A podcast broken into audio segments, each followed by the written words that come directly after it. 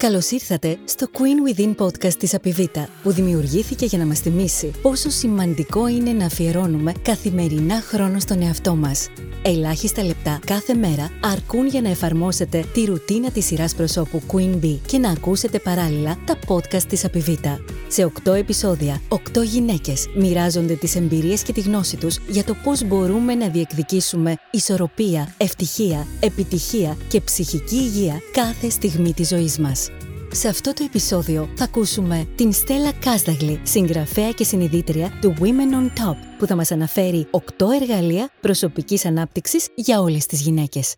Τι συμβουλή θα έδινες στον νεότερο εαυτό σου; Τι θα ήθελες να ξέρεις όταν ξεκινούσες την επαγγελματική σου ζωή; Ποιο μάθημα θα ήθελες να μοιραστείς με μια γυναίκα που κάνει τα πρώτα της βήματα στη δουλειά; Αυτές δεν είναι μόνο ερωτήσεις που κάνουν σε μένα νέες γυναίκες που συναντάω. Είναι κυρίως ερωτήσεις που κάνω ή που θα ήθελα να κάνω εγώ σε γυναίκες που θαυμάζω. Σε γυναίκες που έχουν καταφέρει πράγματα τα οποία κάνουν μια μεγάλη ή μικρή διαφορά στη ζωή μας. Και είναι και ερωτήσεις που συχνά κάνω στον εαυτό μου, για να μπορέσω να βάλω σε σειρά τα όσα έχω μάθει από τα 20 και κάτι πια χρόνια της επαγγελματικής μου ζωής. Και να τα μοιραστώ. Γιατί αν κάποια μπορεί να κερδίσει κάτι από την εμπειρία μας, τότε η εμπειρία μας άξιζε ακόμα περισσότερο τον κόπο. Είμαι η Στέλλα Κάσδαγλη, συγγραφέας, συνειδητρία του οργανισμού Women on Top και εκπαιδεύτρια εφήβων και ενηλίκων, και με μεγάλη χαρά θα μοιραστώ μερικά από τα δικά μου μαθήματα που ίσως σε βοηθήσουν και σένα στη δουλειά. Νούμερο 1. Βρες το δικό σου γιατί.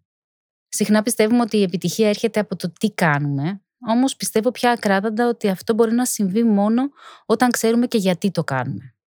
Το να βρεις το δικό σου γιατί δεν είναι πάντα εύκολη υπόθεση. Παίρνει χρόνο και κακά τα ψέματα. Η διαδικασία αυτή δεν τελειώνει ποτέ. Όταν όμως έχεις την πρόθεση να το βρεις, τότε αρχίζεις να καταλαβαίνεις τι πραγματικά είναι αυτό που σε κινητοποιεί.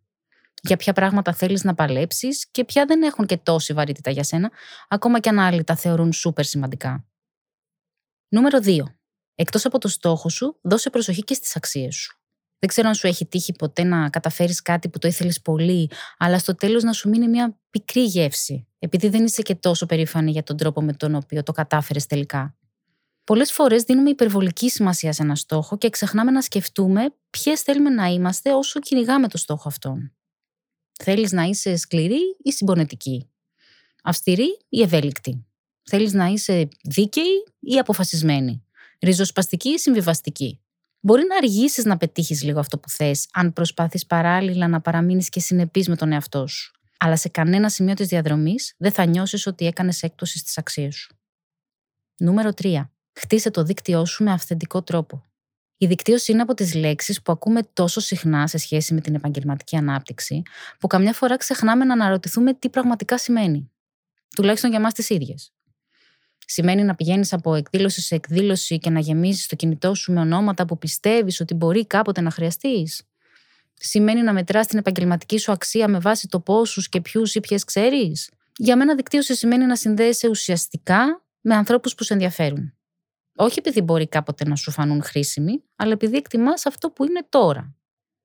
Σημαίνει επίσης να αναζητάς ευκαιρίες για να αναδείξεις την εμπειρία σου σε συνέδρια, σε ομιλίες, συνεντεύξεις, αλλά ταυτόχρονα να συνδέεις τα πράγματα που έχεις να προσφέρεις, τις γνώσεις σου, τις ιδέες σου, το χρόνο σου, άλλες γνωριμίες ενδεχομένως, με τα άτομα που πιστεύεις ότι μπορεί να τα βρουν βοηθητικά και χρήσιμα. Και όποτε αγχώνεσαι επειδή νιώθεις ότι δεν έχεις τίποτα ενδιαφέρον να πεις, το οποίο το παθαίνω συχνά, να ρωτάς το άτομο που έχεις δίπλα σου κάτι για τη δική του ζωή και να ακούς με προσοχή φυσικά. Νούμερο 4.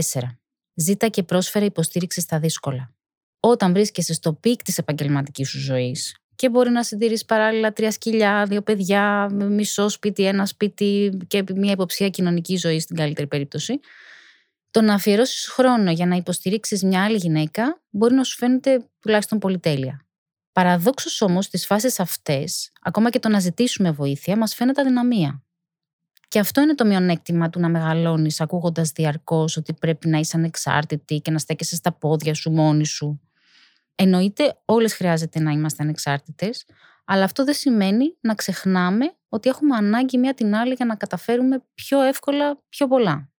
Όταν ζητάμε βοήθεια από κάποια ή κάποιον που έχει περισσότερες δυνάμεις ή περισσότερη εμπειρία από εμάς στη συγκεκριμένη στιγμή, δεν αποδυναμώνουμε την εικόνα μας. Δυναμώνουμε αντίθετα τις σχέσεις μας και δυναμώνουμε και τον εαυτό μας. Και όταν προσφέρουμε βοήθεια, ειδικά σε άτομα που μπορεί να μην έχουν τόσα προνόμια όσα εμείς, μαθαίνουμε περισσότερα και γινόμαστε πιο πολύτιμες για όλες τις ομάδες τις οποίες ανήκουμε. Το να στεκόμαστε στα πόδια μας δεν σημαίνει ότι δεν χρειάζεται να ζητήσουμε ή να δώσουμε ένα χεράκι. Νούμερο 5. Σε όλες μας, δυστυχώς, συμβαίνει να ερχόμαστε αντιμέτωπες με στερεότυπα σχετικά με τις γυναίκες. Να ακούμε σεξιστικά ανέκδοτα, να δεχόμαστε μικρές ή μεγάλες διακρίσεις κτλ. Και νομίζω ότι πολλές φορές μπαίνουμε στον πειρασμό να κάνουμε σαν να μην συμβαίνει τίποτα. Είτε για να μην γίνουμε δυσάρεστες, να μην δημιουργήσουμε θέμα, να μην χαλάσουμε το κλίμα, να μην μας πούν υπερβολικές, να μην φανεί ότι γκρινιάζουμε με το παραμικρό. Έτσι, ωστόσο, πείθουμε και τον εαυτό μας αλλά και τους ανθρώπους γύρω μας ότι η συμπεριφορά αυτή είναι OK. Πιστεύω ότι το να εξασκηθούμε στο να μην αφήνουμε αυτά τα περιστατικά να περνούν απαρατήρητα είναι κομμάτι της δουλειάς που χρειάζεται να κάνουμε για να γίνουμε καλύτερες ηγέτιδες και για να προχωρήσουμε με εμπιστοσύνη μπροστά και να αφήσουμε το δρόμο λίγο πιο ανοιχτό για τις επόμενες από ό,τι τον βρήκαμε εμείς. Κάνε λοιπόν εξάσκηση με τις φίλες σου για το τι μπορεί να απαντήσεις όταν ακούς κάτι που σε προσβάλλει ή κάτι που σε κάνει να αισθάνεσαι άβολα. Μια από τις δικές μου αγαπημένες ερωτήσεις για τέτοιες περιπτώσεις είναι το τι σε κάνει να το λες αυτό; Νούμερο 6. Μάθε να διαχειρίζεσαι σωστά τα οικονομικά σου και ας ακούγεται βαρετό. Πέρυσι η έρευνα του Women on Top και της Αθηναίας για τον χρηματοοικονομικό αλφαβητισμό των γυναικών στην Ελλάδα έδειξε ότι δεν μας λείπουν τόσο γνώσεις οικονομικής διαχείρισης σε σχέση με τους άντρε, αλλά αυτό που μας λείπει είναι συνήθως η αυτοπεποίθηση και η εξοικείωση με το πώς κερδίζουμε, πώς διαχειριζόμαστε και πώς επενδύουμε τα χρήματά μας. Μην αφήνεις την ευθύνη των οικονομικών αποφάσεων εξ ολοκλήρου σε κάποιον άντρα της οικογένειας. Όσο και αν σου φαίνεται ανιαρό, εξασκήσου στο να διαχειρίζεσαι τα χρήματά σου με βάση τις ανάγκες σου, τις επιθυμίες σου και τις αξίες σου. Ρώτα τι σημαίνουν βασικοί επενδυτικοί όροι. Εξοικειώσου με το να διεκδικείς τα χρήματα που σου αξίζουν στη δουλειά. Η έρευνά μας έδειξε ότι οι γυναίκες που γνωρίζουν τις βασικές αρχές οικονομικής διαχείρισης διαπραγματεύονται το μισθό τους πιο αποτελεσματικά. Και η οικονομική ανεξαρτησία δεν είναι μόνο αποτέλεσμα μιας επιτυχημένης επαγγελματικής ζωής.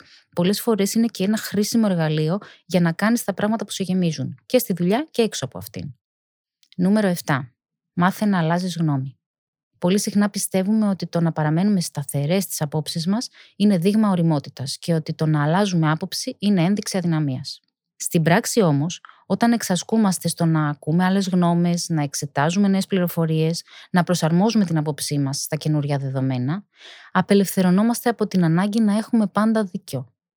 Και έτσι μπορούμε επιτέλους να εστιάσουμε στο να έχουμε αποτέλεσμα, δηλαδή να αλλάξουμε τα πράγματα προς το καλύτερο. Νούμερο 8. Κάνε τους άντρες συμμάχους. Ξέρω, πολλές φορές είναι πιο εύκολο να κάνουμε τα πράγματα μόνες μας. Επίσης, είναι πιο καθησυχαστικό να παίζουμε το ρόλο που έχουμε συνηθίσει να παίζουμε, να φροντίζουμε τους άλλους και να μην επικοινωνούμε αυτό που χρειαζόμαστε μέχρι να έρθει η ώρα που δεν αντέχουμε άλλο.